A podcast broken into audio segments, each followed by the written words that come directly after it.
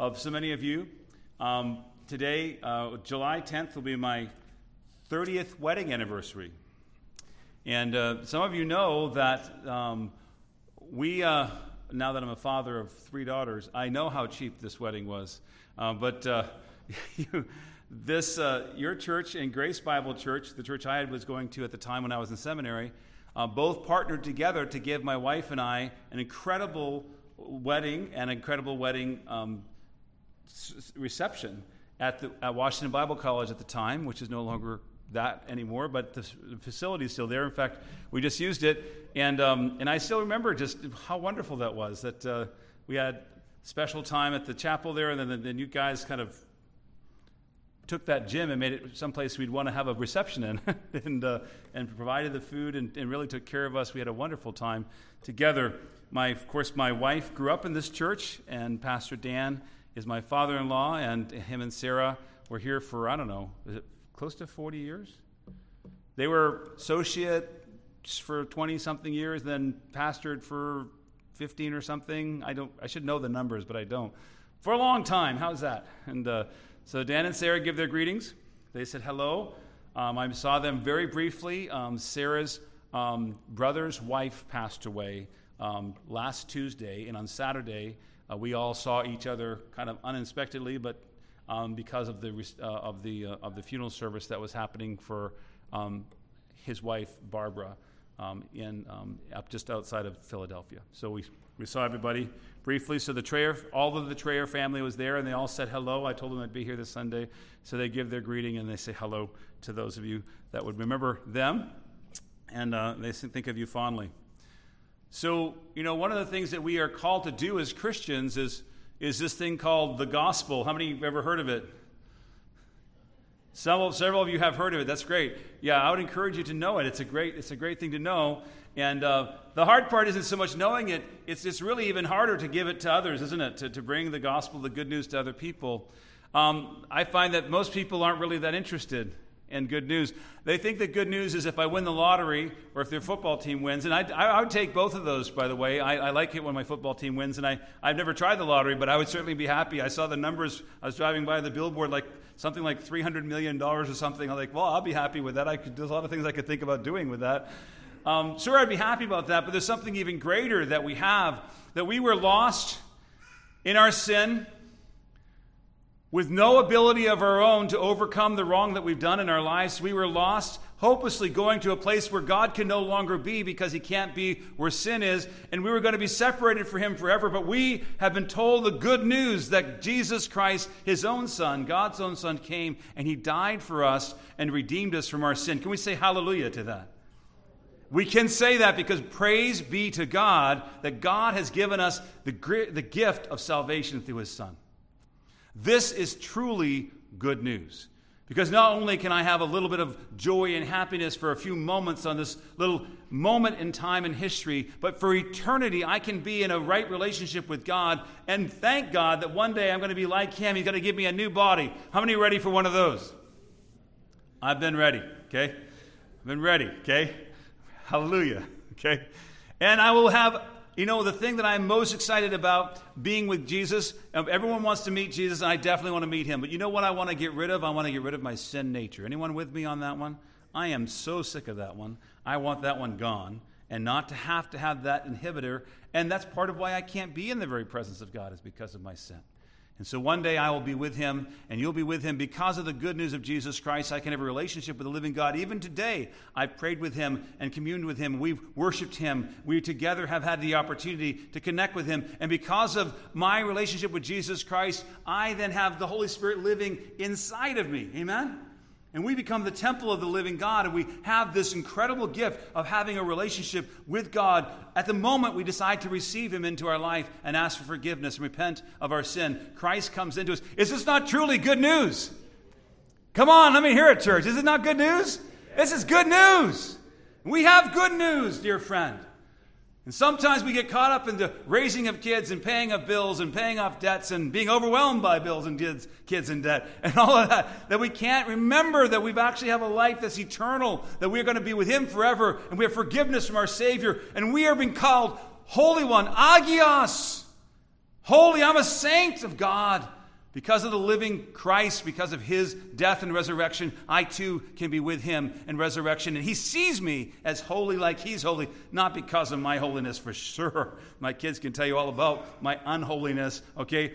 Except my holy wrath. Every now and then they can tell you about that. But, but you know, but, but rather, rather the righteousness of God is clothing me. Amen? Because of his goodness and his grace. My friend, we have good news. We have hope and the living hope in Christ. We will no longer have to be in this world anymore. We have a relationship, a right relationship with the living God, and we have forgiveness for sin. We have the gospel, which is good news. God has given that to us. And we're so thankful for it. But the hard part, for some reason, for some reason, we can all say amen and hallelujah in this room but we, it's really hard when I'm at work and coworkers or friends or with family or somewhere else to bring that good news to others. Can anyone just agree with me that that's harder to do that out there? Okay, some of you are not lying. Some of you are. Okay? Just saying, straight up. This morning, if you have your Bibles, you can turn with me. We're going to look at one passage. We'll look at some other verses just as a corollary, but we're going to stay right here in this primary text entitled the, the sermon this morning, The Mission. The Mission.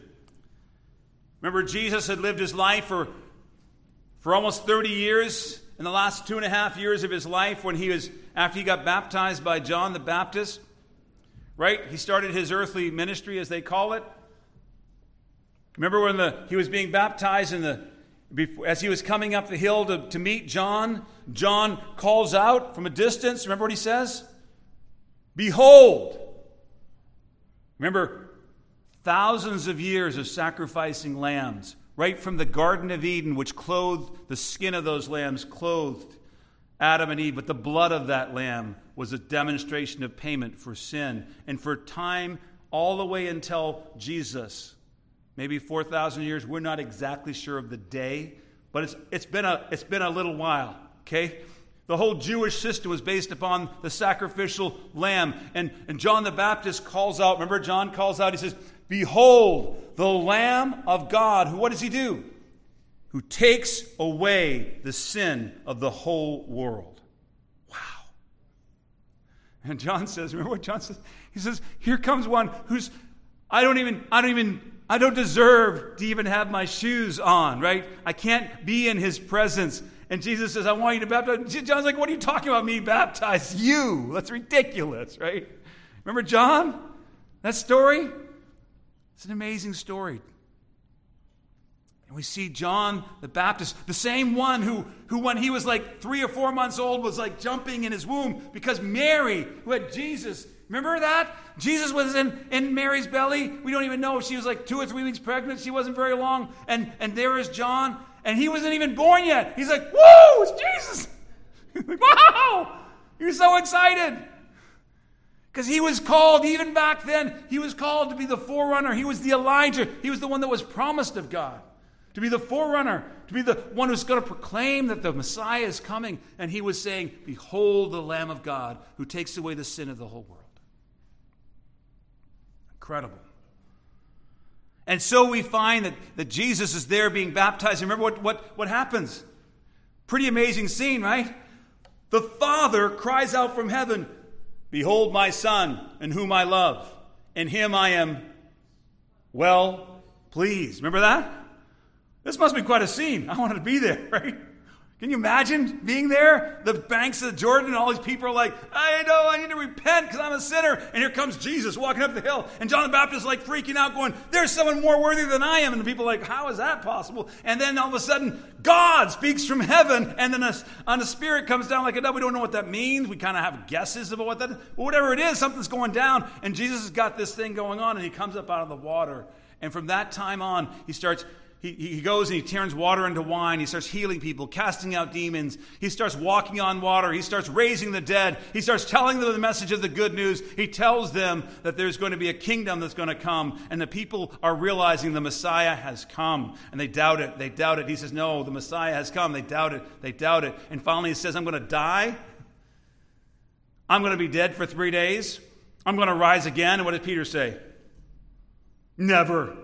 No, you can't do that. And what did Jesus say to Peter? Remember? Get behind me, Satan.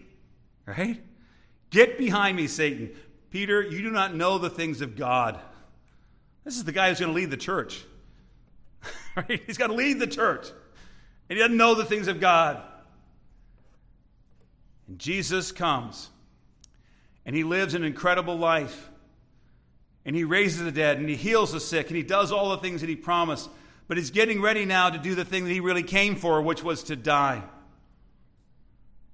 And he gathers his disciples and he tells them this. And they don't believe him. And finally, he does die and he rises again. Right? And then he gets his disciples together and he says, Guys, I want to tell you something. I got a job for you. Right? We find this in Matthew chapter 28. Verse 18, he says, then Jesus came to them and said, All authority in heaven and on earth has been given to me. Remember Philippians chapter 2? What did he do with all that authority? Remember what he said in chapter 2, verses 5 through 11? We call that the kenosis, right? The letting go of. Jesus had given over all of his authority when he lived on this earth. Remember, what was Jesus constantly doing when he was on this earth? Who was he always talking to and asking? The Father. He had let go of his authority. He, he, get, he let go of his position. He was being worshiped by all of the angels in heaven. He was there at creation. He spoke and the world came into existence. And when he came as a human being, he came as a man, he let go of all those things, and now he has risen from the dead. And now, what does it say? All authority and all power has been given to me. Friend, I, I don't know if you're grabbing what I'm trying to tell you. I know these truths, you know them well. You've been taught the Bible well. You know these. But are you hearing what I'm telling you? That Jesus has retaken the authority. Go back to Philippians chapter 2 and read that again because it tells us what happened. Because he was willing to go to the lowest extent who has raised him up to the highest extent? The Father. He has all authority. You know, the Old Testament would talk about in Ezekiel, would talk about in Isaiah, it would talk about this Son of Man. When the Son of Man comes, when the Son of Man, Son of Man, always talking about judgment. And who did Jesus say that he was? He was the Son of Man. And when he came the first time, he was that gentle little baby. but when he comes the second time, look out. Right? Something about a white horse, right? You know what I'm talking about? He's going to come again. He's going to come back in power. Jesus has that power. He has the right to hold that power and he has all authority. I want you to think about that. I really want you to grab a hold of that. I want you to inculcate that. I want you to get that in your heart because this passage, we look over this passage every single time. When I see this read, most of the time this part of the passage is clipped off, like somehow it's not important. But listening to me, it says here, Jesus said, Listen, guys, all authority in heaven and on earth has been given to me. That is super important. We're going to get to that in just a second. Let's keep reading. Because of that, therefore, go make disciples of all nations, baptizing them in the name of the Father and of the Son and of the Holy Spirit, and teaching them to obey everything I've commanded you. And surely I'm with you always to the very end of the age. So, we see the mission is the Great Commission, right? Can you say that with me? The mission, ready? The mission is the Great Commission, right? That's the mission. In fact, most of you have heard this, especially in the 70s. This was a big theme that we used to do way back in the day. We often say, had to say, make Christ's last command our first concern. Ever heard that before? Make Christ's last command our first concern. First, first thing we should be thinking about is what the last thing Jesus told us to do. Now, if you like my kids, I love them very much. They're wonderful children. They are, but they're normal. And so I will go away for a couple days and I'll say to the boys, hey guys, I need you to do these three things. Oh, Dad, we're on it. We're, we're on it. We're, we got this, right? So about two days in, I call. Hey guys, how's it going? Oh, great, Dad. Fantastic. We're doing great. Hey, how do those things that I talked to you about go? There's a lot of quiet on the phone. Quiet, you know, as a parent, it's always something wrong going down. Like, quiet means either they're doing something or they hadn't done something. So usually this they hadn't done something. Listen, Jesus is gone. He's, he's up in heaven. He's preparing a place for us. Many are happy about that? He is. He's preparing a place for us. And, and this is important. I want you to grab a hold of this. What happens, though, is he's, he's, he, we're his kids, and he gave us something to do. And just because he isn't back yet, doesn't mean we shouldn't be thinking about what he asks us to do. Amen? Amen. A- amen. Amen. Yeah. Yeah. So we got to think about this. This is important, okay? Really important. This is his last command. He tells us to do something. Tells his disciples to go do something. So this is the Great Commission. So it's often said, make Christ last command our first concern.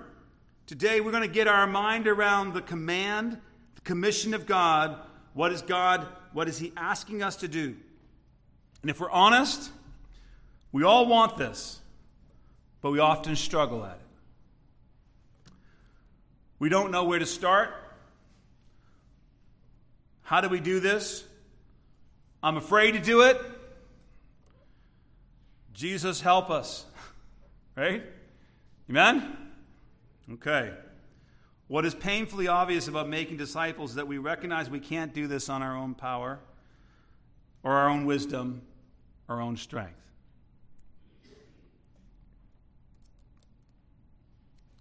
Guys, when I know God called us to start churches in Canada, I didn't think I had it figured out. I just knew He wanted us to go. I never started a church before. I certainly hadn't started one in a multicultural city, in a place I'd never been to before, and didn't know anyone. right? But that's what God does. He asks us to go. So, this is a great place to start. So look what Jesus said. He says, Then Jesus came to them and said, Can you read it with me? This just this last part of verse 18. All authority in heaven, out loud, all authority in heaven and on earth has been given to me. Well, you just said that, Phil. I know. I want you to think about that for a second, okay? And then he goes on to say, Therefore, go and make disciples of all nations, baptizing them in the name of the Father and the Son and the Holy Spirit, and teaching them to obey everything I've commanded you. Now let's read this last part together. Ready? And surely I am with you always to the very end of the age. Guys, here's what I'm trying to tell you. Your first point in your notes. You have unlimited support. Did you write that down? No, I'm not telling you something because I think it's cool and it's a nice little fairy tale or something. Jesus is telling us something.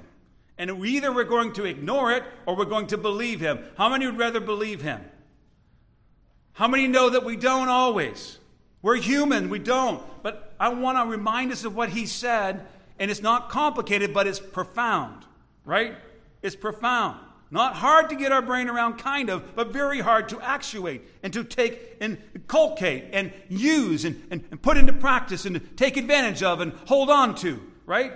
I can hear the words, I can even say the words back, but putting those words into action is a totally different thing. Can we amen on that? So here's what he's telling us, guys. I know it's not complicated, but I want us to not miss it. He says, Look, all authority and power has been given to me. The Great Commission is done with God from the beginning to the end. He has all authority and power. He is the one who's sending us. He will be with us to the very end. All authority and power has been given to him, and ever feel overwhelmed, even overmatched at school, at work, in our neighborhoods, any place else, home. It's okay. When I landed in Mississauga, we got there. We drove 1997, May 24th, Graduated from seminary on the 19th, drove on the 24th to Mississauga, got to a high rise apartment with 32 stories. We were on the 16th floor. More people lived in that building than my hometown I grew up in. We're looking at a city of about 650,000 that were grow, is growing to 800,000 over the next 10 years. We had more languages spoken in that city, over 180 languages spoken in that city, and we had more different types of people than I'd ever seen in my entire life. And the next day, when we got there, after we unpacked all of our stuff, we turned the TV on, which we didn't always do, but there was nothing else to do, and we thought, we're sick of trying to unpack and figure out what to do with this stuff, so we just turned the TV on, and we had an announcement from the moderator of the United Church of Canada. I'm not lying to you. God is my witness. He made this announcement. Our welcome into Canada, the next day we turned the TV on, and he said, The United Church of Canada no longer, no longer believes in the deity of Jesus Christ.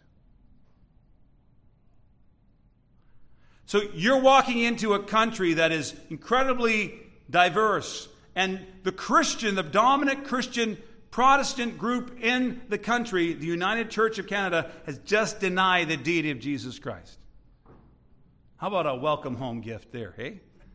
Guys, I'm not missing the idea that we can be intimidated or threatened or scared or feel uncomfortable or not know what to do. Where to start? I'm not lost. You're not the only one who feels that way, is what I'm trying to say. We all get that. That's true. But are we listening to what Jesus said? He said, All authority and all power is given to me. Therefore, why? Because he's got all authority and power. Therefore, go. That's important. And I need to remind myself not just of the command, but of the one who's commanding me, the one who's sending me, the one who's asking me to do something. I'm not relying on me, I'm relying on him. Amen? I can't do this. He can. I'm not able. He is. I'm not good enough. He is. I'm not powerful. He is. I don't know what's going on. He does. Amen? Come on, church. Let's get excited about Him and not us. Amen? I become the damper on this problem. He becomes the solution. Amen? And this is what we have to, we get so caught up in looking at ourselves and looking at me and my circumstances and my capacity and my ability and my intelligence. That's a problem. I got to look at God. Amen? And he says, All authority and all power has been given to me. Therefore, because I got this, you go. Now, stop saying that. I'm telling you, we have to think about that. I don't want you to miss that. First point number one, you have unlimited support. Now, my question is do you believe it? Okay? Now, remember how he finished this phrase up, right? He says, remember at the end? Can you read that with me, the very last part? He says, and surely I am with you. Together? With you when? Sometimes? Kind of? When you're in the right spot? When you're only obeying me perfectly? When you got it all figured out? When you're confused? When you're sad? When you're lonely? When you don't know what to do next? Guys, are you hearing it? Amen? Can we get an amen?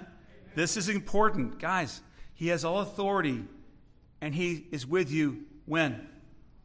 Always. He's with you always. That is so important. I'm not by myself.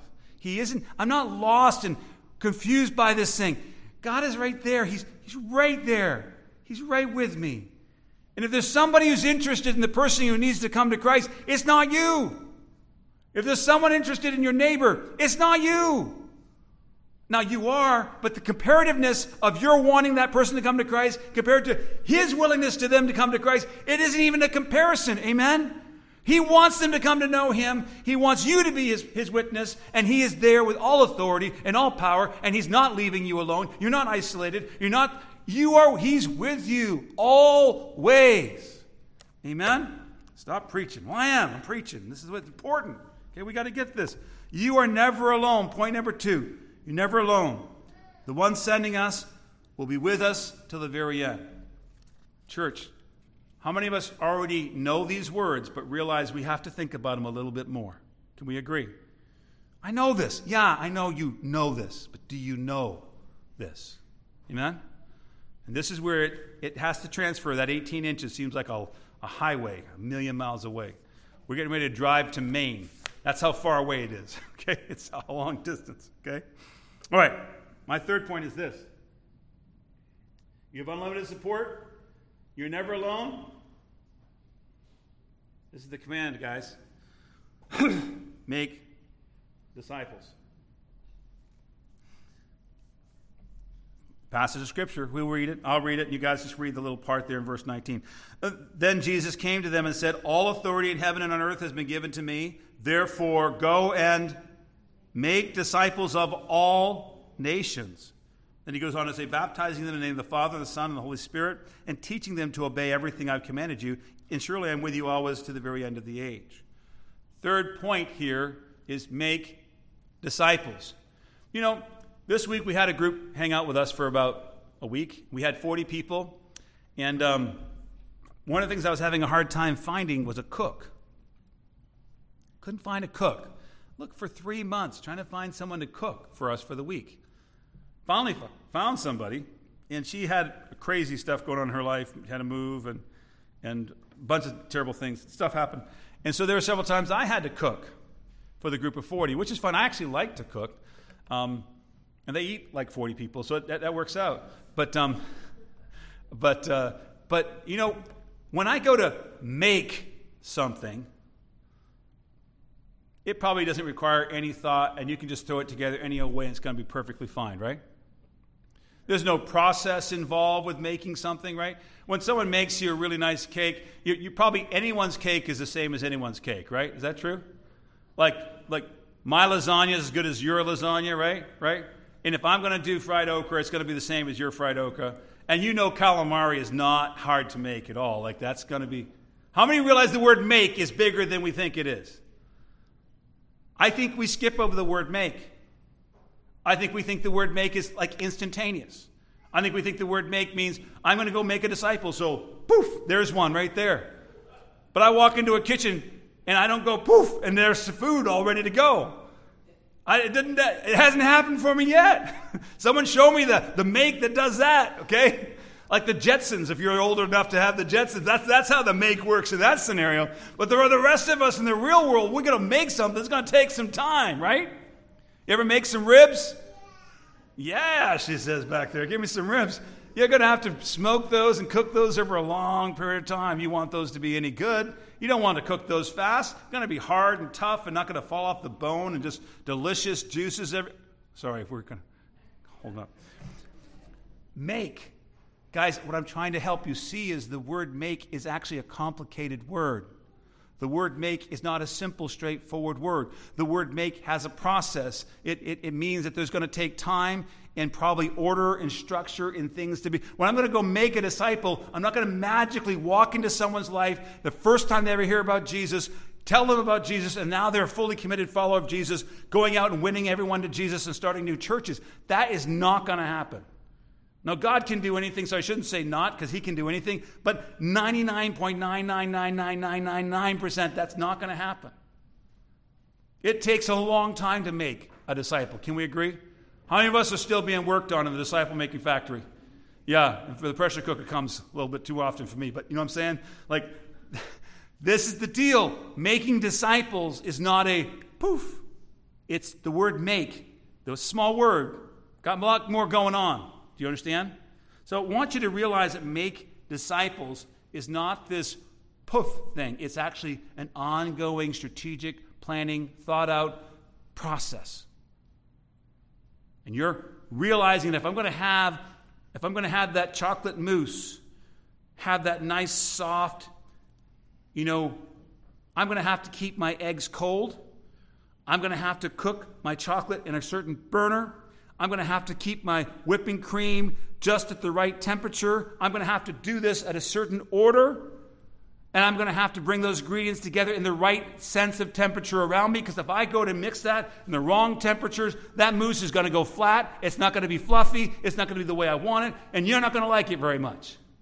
But boy, if I make that chocolate mousse in the right order, with the right temperatures, with the right ingredients, the right way, how many are ready for some chocolate mousse?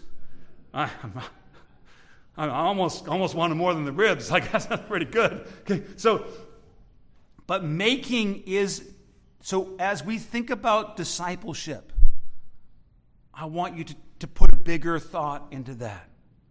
I want you to expand the way that you consider what you're doing. And I want you to give it more of a process. And some of us are going to be in certain stages of discipleship with people. And we get this incredible weight, an unrealistic weight, that I'm supposed to somehow magically meet with somebody once and they're going to be a fully committed follower of Jesus and understand the entire Bible. Like, we know when we say it out loud it's completely stupid, but when we think about it, we, how many of us have ever carried that weight? Come on. I have.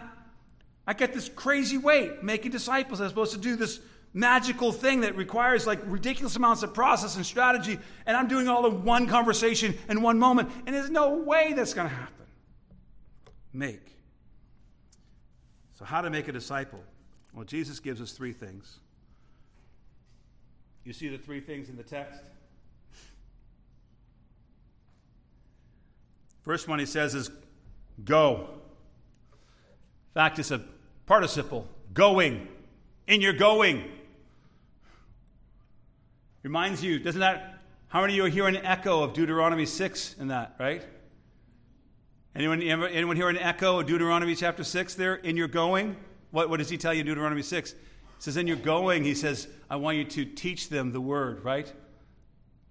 As they're sitting, as they're standing on the way, teach them the word, right? This is an echo. Deuteronomy 6. And so we see going, going to make disciples. Where do you go? Along the way. Along the way along the way to everyone to tell all peoples, all ethnos. You see, that is not just the people who look like us, who have the same pay scale as us, and the same workplace as us, the same color, same backgrounds as us. All. That's kind of an all. That's kind of a, that's kind of like an open word. All. Can you say that word for me? I know, I know I'm being funny. I'm just trying to help you think. All. I don't even know the word, but just you know, work. You know, I'll be gone tomorrow, okay? All. All. Right? All. Guys, I know you're like, Phil, I know all of these words. Stop it! Remember? This is a highway. Really big highway. It's long. Woo! I'm going to Maine tomorrow, tonight, okay? I'm driving a long way, okay? All, okay? I'm going to go all the way, okay? That's. So, how are you doing in your going? Who in your world has Jesus called us to? Who has he called you to in your going? Across the street, across the hall at work or the cubicle, across my comfort zone. One of my friends used to say that Christians need to be in the smoking section a little longer. In the smoking section. Can't stand the smoke. Yeah, because that person doesn't need Jesus because they smoke. We need to figure out how to get a little more uncomfortable. I don't know what that means for you. Maybe something else. You just got weed becomes legal in Maryland as of yesterday. Been legal in Canada for a while. They need Jesus too. Sometimes the reason that we're having weed is because there's a lot of emotional hurt and pain and things going on in someone's life. And there's something happening underneath all that that needs not our judgment, needs God's mercy. Amen? Maybe they need, hey guys, guess, maybe guess what they might need? Ready? They might need good news. How many think they might need good news? I think so. But where is the good news encapsulated? Can you, can you do this? Just point, not at me, point yourself. Come on. Come on, two of you. There's three of you. A five, eight, I can't get everyone to do this. They don't want to do it. Oh, it's me. I'm the good news is right. He's in me. I get to tell them, and they need it. And if they're hurting, and what I do is I look on the outside and I go, judge, judge, judge, judge, judge. And I, why do I do that? They need Jesus Christ and the good news of the gospel. That's why there's so much stuff on the outside and the pain that we see. That's just noise. We got to go across our comfort zones. We got to cross our family lines. We got to cross the world. That's where our going is. Then the next word he uses, next participle uses baptizing. Baptizing them. Yeah, everyone just wants to get baptized, right? You just go up to someone and say, hey, you want to get baptized? Like, what are you talking about? Hey, you know, you're getting wet. Want to get wet? if it's hot out, they might just jump in, but they didn't realize this is a spiritual situation going on. No, we got to go and make disciples, people who become fully committed followers of Christ, people who want to follow Jesus. And once they say, I want to follow Jesus, then what do we do? We baptize them. We say, You're going to make a commitment before God and others. You're going to demonstrate your decision to repent of your sin and come to know the living Christ and follow Him. You're going to do this publicly so you can move forward in your faith journey. You're not ashamed. Jesus says, Anyone ashamed of me in this world, I will be ashamed of them in the next world. So we're going to help you not be ashamed right here. We're going to obey Jesus and get baptized. And so he says, Go, make disciples. Then you're going, make disciples, and then baptizing them in the name of the Father and the Son and the Holy Spirit, the outward profession of inward commitment to follow Christ. Our disciples, are you making willing to confess Jesus publicly? If they're not, they're not a disciple, are they? At least they're not there yet. Maybe they're still being made into a disciple. But if they're not willing to profess Jesus publicly, they're probably not a disciple yet. And you know what the third one is? Teaching, right? What do we teach? What does the text tell us? This is a wonderful word in today's culture. They like this idea, right? Let me teach you to obey something. Oh man, that's like, bring it on. When do I get to jump into that party, right? This is what the Bible says. How do I make a disciples? Am I going? Am I going? I'm making a disciple. Am I going? As I make disciples, I baptize them. I cause them to be willing to be not ashamed of Jesus and to, and to re- represent him publicly. And then as I'm going, I'm making disciples and I'm baptizing them. And then I'm teaching them to obey the commands of Jesus Christ. That's what it looks like to make disciples. I don't just teach them information so they get smarter about Jesus. I'm actually teaching them to take that information and put it into practice. They must then obey the words of Jesus Christ. This is really important. I teach them to obey. So,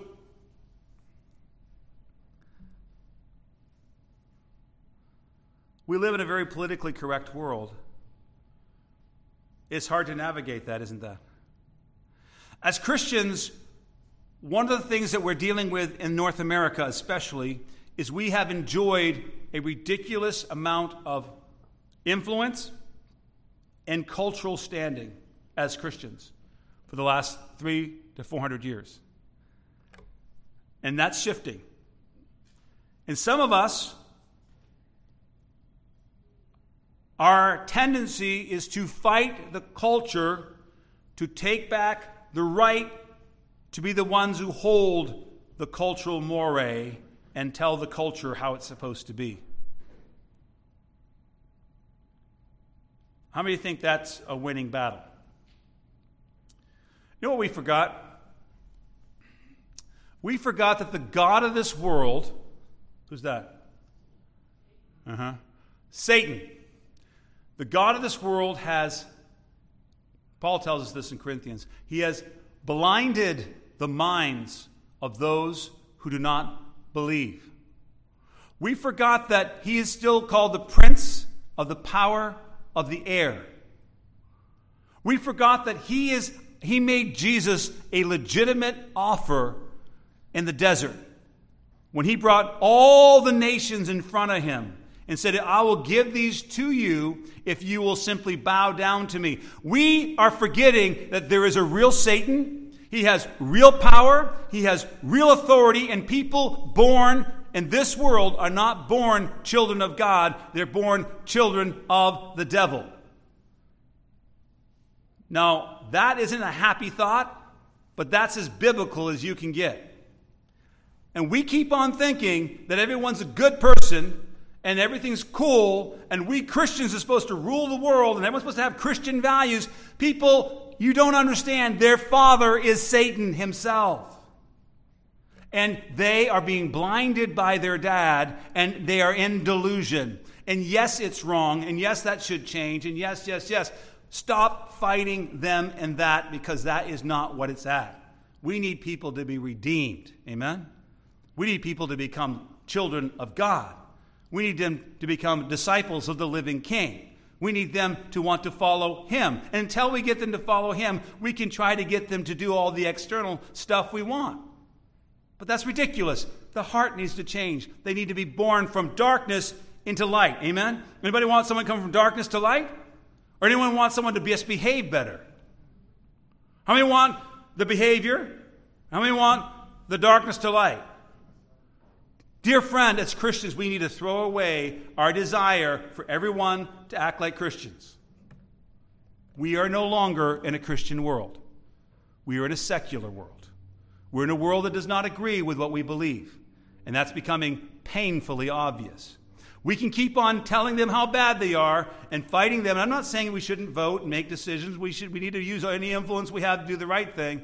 But stop trying to fight the culture and spend your time trying to reach your neighbor and love your neighbor right where they are. Don't try to change your neighbor. Why want to change it? Why want to clean up a pig? How about having that person change from the inside and the outside will become what it needs to become? We need to focus on the lost. We need to focus on who they are. We as believers need to teach believers how to live in obedience to Jesus. We as believers need to teach our children how to walk in obedience to Christ. Amen?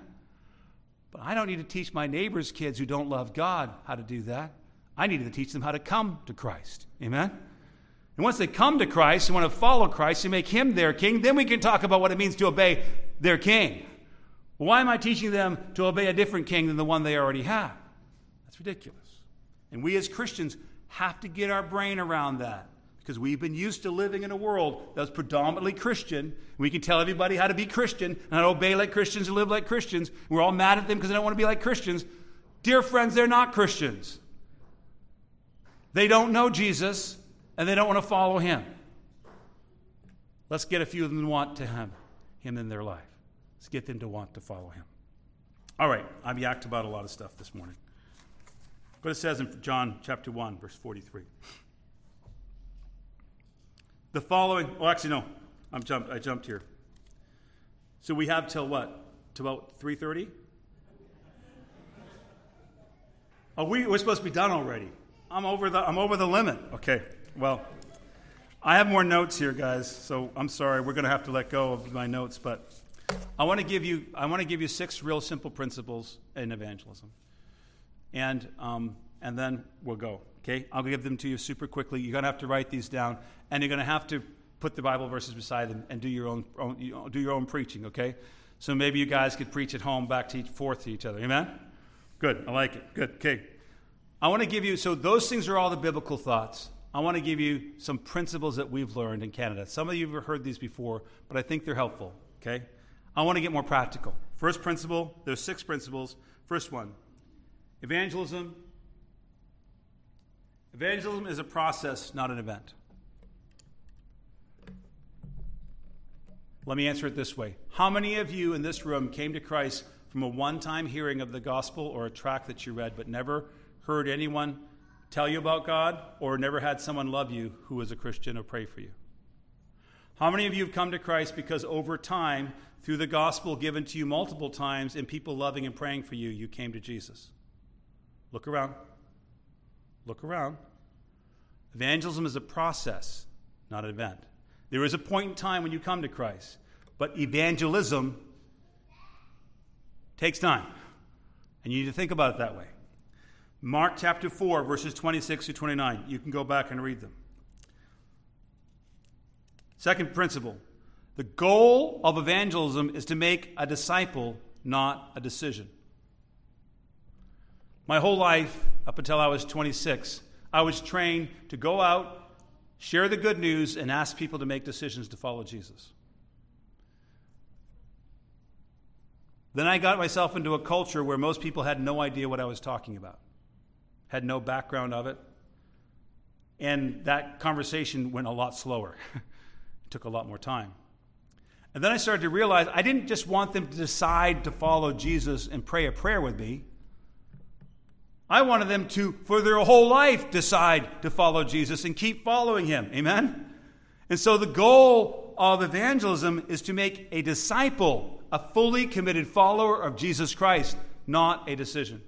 Can we say amen to that? In the process of becoming a disciple, do you make that decision and hundreds more? Yes. It's not just one decision. Matthew 28, 18 through 20. We just looked at that. My third principle Evangelism is the most effective in the context of a relationship. Dear friends, in today's culture, with all of the challenges that are around you, with all the people who are confused about their gender and about all kinds of things, you know what they need more than anything?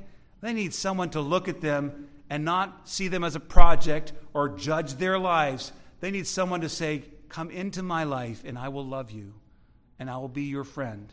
And you can sit at my table and eat, and we can do life together and we can walk together and we can do stuff together.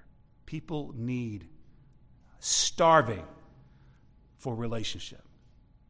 Coming out of COVID, that's been the thing that's been very clear.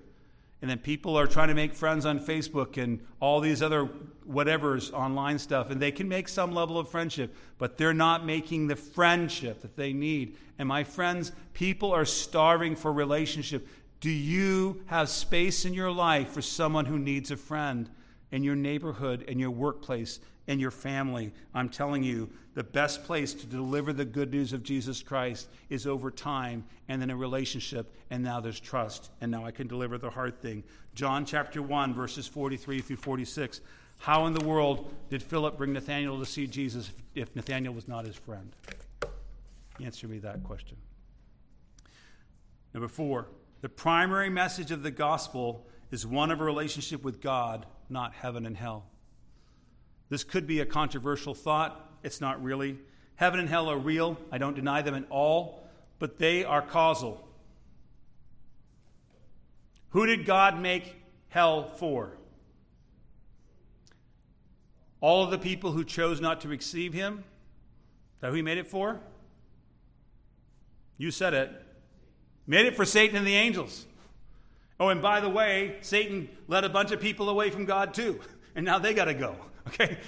But heaven and hell are causal, they are the resultants of I am going to choose to have a relationship with the living God through his Son, I'm in heaven. I'm going to choose to reject God and his salvation through his Son, I'm going to go to hell. They're causal. They're real. I'm not trying to deny that, but they're not the issue. They become the thing I have to live with. The issue is, am I in a relationship with the living God? Amen? Or am I not? The gospel message, according to Paul in 2 Corinthians chapter 5, is one of the message of reconciliation. I've been given the message of judgment? No. I've been given the message of reconciliation. Who's the one who's going to convict? The Holy Spirit. John 16, right? He goes into the whole world convicting all men of sin, righteousness, and judgment. So my message is one of a relationship with the living God. 2 Corinthians chapter 5, verses 18 through 20. Fifth principle, I, will get us out of here. Sorry, guys. Evangelism is not done by one, but by team. So, Pastor Son, Jesus gives this command to go make disciples. That's pretty important, right? Where in the Bible after Matthew 28 is that command restated? I'm putting him on the spot. I'm being mean. It's not a kind question. It's a, it's a, it's a, it's a, it's a, it's a perplexing question. If that command is so important, why isn't it repeated again in the Bible? What is the next thing on the calendar after Jesus ascends into heaven? Pentecost. And what happens there? He starts the church. And what is the whole New Testament about? The church. So, what is God's vehicle to make disciples? Guess. the church. God never meant for me by myself to make all the disciples. He meant for us together to work at it. Amen? So, evangelism is not done by one, but done by team. 1 Corinthians chapter 3, verses 8 through 10. Okay? The last one I'll give you is this is depend on the Holy Spirit. John 16, 7 through 8. You could read that. Guys, Pastor Steve uh, mentioned it earlier. God is already at work. God's already at work. I just need to join him. And so I need to depend on the Holy Spirit. This morning, I've given you more than you can chew. I apologize for that. I got preachy. I guess I'm supposed to be preaching, but not this long. The Great Commission. You have unlimited support. The one sending us has all authority and all power. You are never alone. The one who is with us will be with us to the very end. And he's told us what to do make disciples. This is the command in the text by going and baptizing and teaching. And so the question I have for you are you going? Who have you baptized? And who are you teaching? And are you teaching them to obey Jesus? I'm not talking about someone who doesn't want Jesus telling them how bad they are for not obeying him. That, that's kind of silly. 1 Corinthians 5 tells us about that, verses 9 through 11. Look at that. But believers in Jesus, and my friend, what I know is that this is hard work. And where soil that we're living in is getting harder and harder to do this in. You guys here are moving sadly towards where we are in Canada in terms of the mindset, the culture. This is not easy soil to grow our fruit the harvest. But God has called us, and He is faithful.